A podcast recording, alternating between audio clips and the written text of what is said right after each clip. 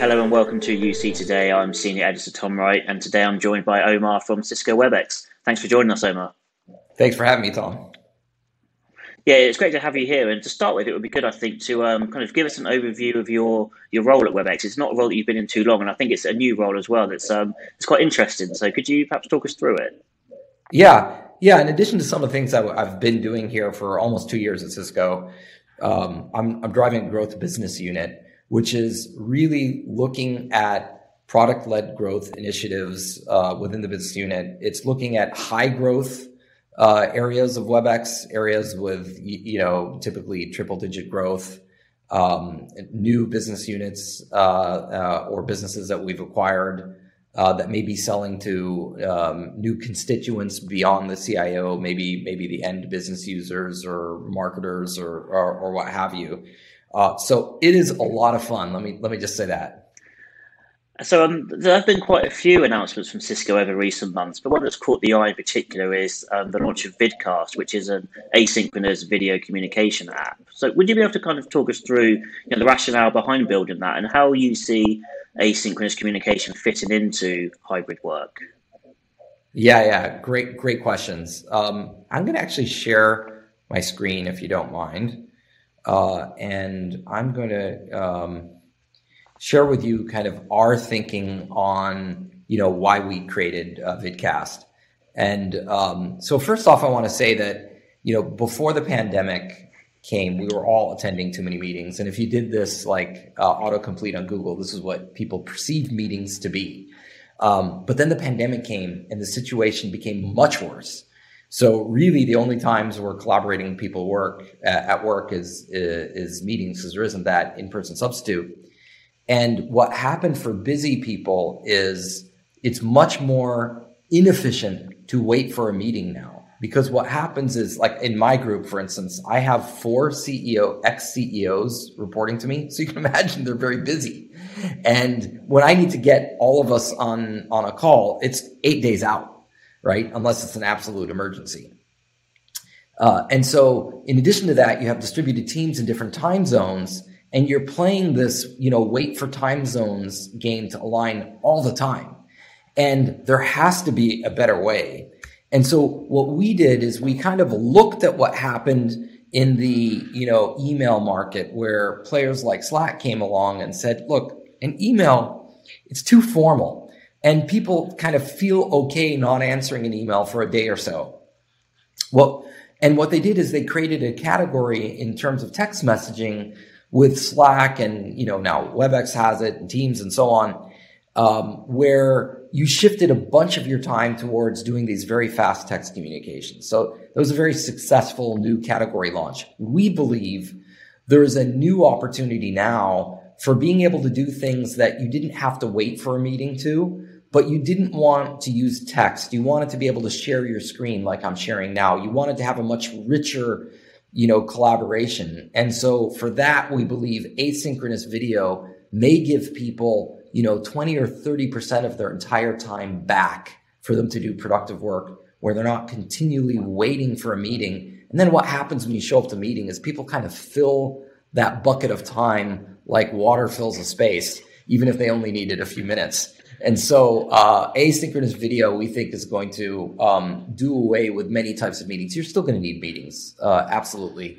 Email didn't go away, but um, but but we think this is going to be a really cool category, uh, really help people. So we created Vidcast, which is you know asynchronous video messaging for you to be able to do videos on your time, uh, create it easily, share it easily, have it easily consumed, uh, interactive, all without uh, a meeting.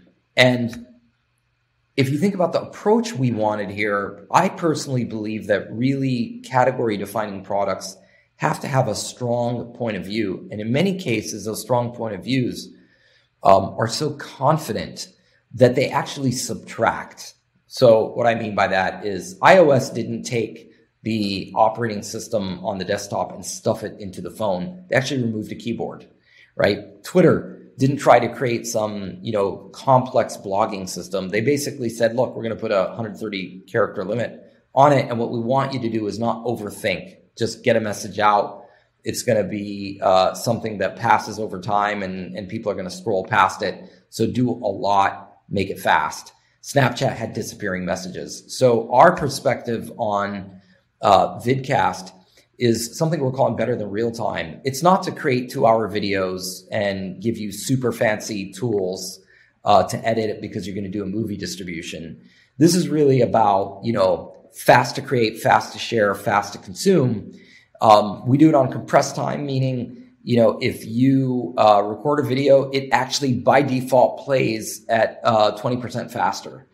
Um, it adds uh, closed captions if you want people to consume it silently. It adds uh, chapters so people can skip directly to the part uh, that they want. And, it, and it's adding some, you know, capabilities that actually make the output of the video better than the original. Uh, so that means you you know simple editing, uh, filters, collaborative reactions. Uh, so that's our perspective on it. And when you think about this, even though it is a horizontal tool, we are initially focusing on some particular use cases. So we put some examples for real customers who are using Vidcast, real individuals, that is. These happen to be um, within Cisco. And so what you're looking at here are people within success customer success and sales who are using it for something like a customer tutorial, explaining how to do something, explaining a new feature. Usually they'd have to book lots of meetings with lots of constituents, constituents to do that. Now they do it once, but they get the reactions coming back to them um, kind of live. And then uh, another use case that we're experimenting with is what we call manager comms.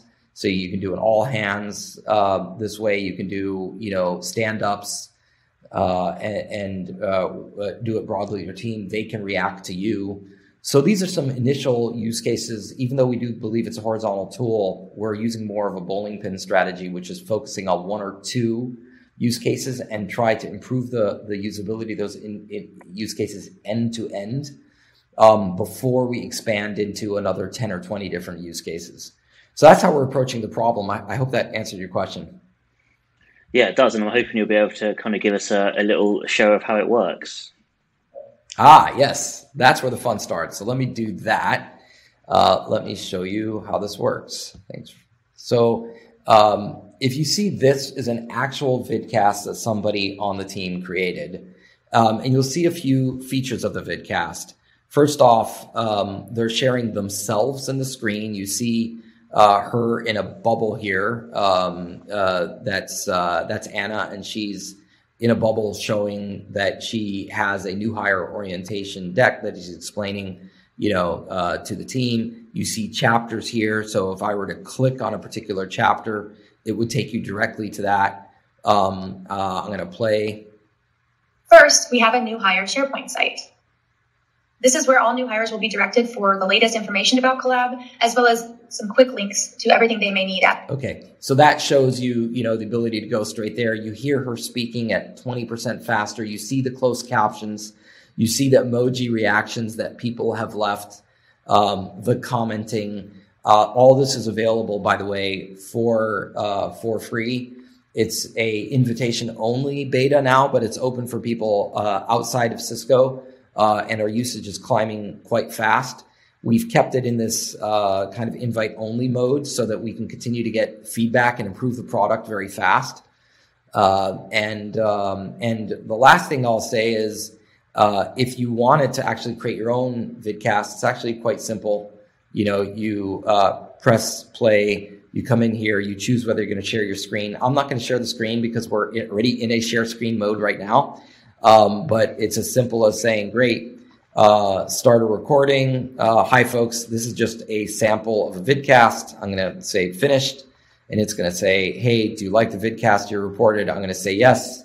And all of a sudden, I can share it to other people. So, really simple. I just showed you, you know, the, the, the features of a vidcast and how absolutely simple it is to create and share with other people a vidcast, no download needed, uh, and currently free well, you sort of showed everyone what there is, um, what there is on the table there. Have you got any kind of clues or hints you can give us as to, to when people might be able to, to get their hands on this? Uh, first off, if you go to vidcast.io, uh, there's a uh, free button that'll take you to a waitlist. uh, get your name on the waitlist. We are taking uh, people off. Uh, we're doing a little sequentially because there's a, there's a lot of people on the waitlist. Um, but we want to bleed through that, that in, in a matter of weeks. So um, uh, you can sign up now. And then the vidcast was kind of launched at the same time, or, or, made public, I suppose, at the same time as um, WebEx Leap, which I'm thinking right saying is a sort of internal um, sort of incubator within WebEx designed to kind of bring through new innovations. Are you able to kind of talk us through how that's working and what sort of things you're looking at at the moment? Yeah, great, great question. So we wanted to create the next generation of collaboration products, uh, essentially to accelerate the adoption of the full WebEx suite. And what we wanted to do there was think through maybe disruptive collaboration models. So you wouldn't expect the meetings team necessarily to spend a lot of time thinking through a product that would cannibalize meetings, right? So for that, you need something more startupy, more disruptive in its thinking, so disruptive that you're willing to experiment with experiments that may fail and fail fast, or they might succeed and succeed big, but succeed in a disruptive way. Uh, and so um, the WebEx team already is innovating very, very fast, and they're very advanced innovations. Like some of the things they did over the last year was like uh, gestures, which is done automatically over video. So it, it's not like they needed more innovation; it's they needed a different type of innovation, more of a startup type where.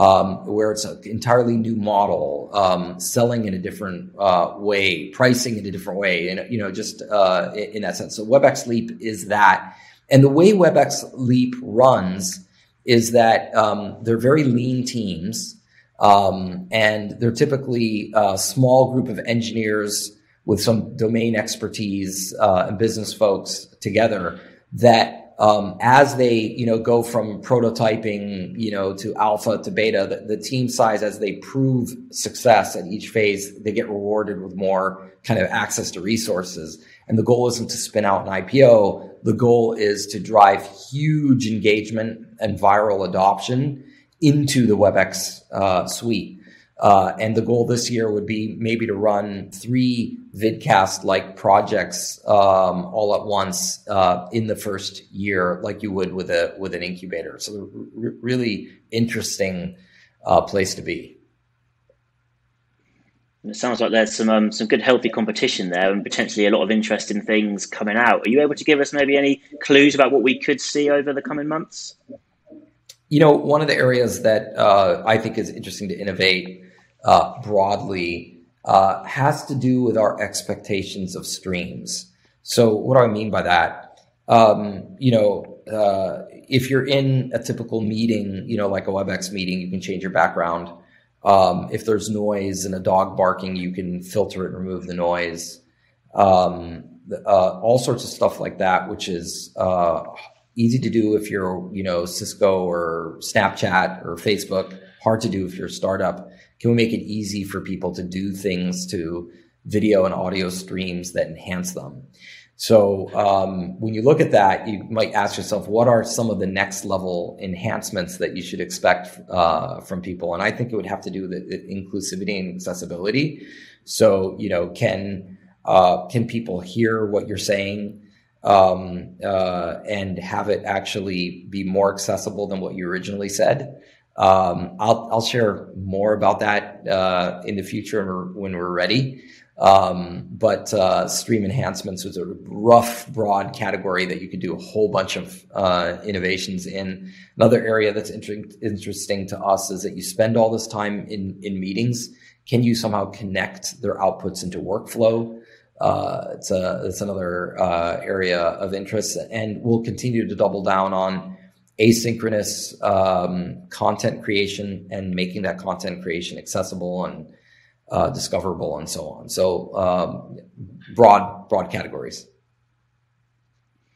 Okay, well, we'll certainly be keeping an eye out for those announcements. But in the meantime, Omar, it's been great to have you. Thank you so much for joining us. Thank you, Tom. It's been a pleasure. And thank you everyone for watching. If you enjoyed this video, please give us a like and a share on social media, and we'll be back with another video soon.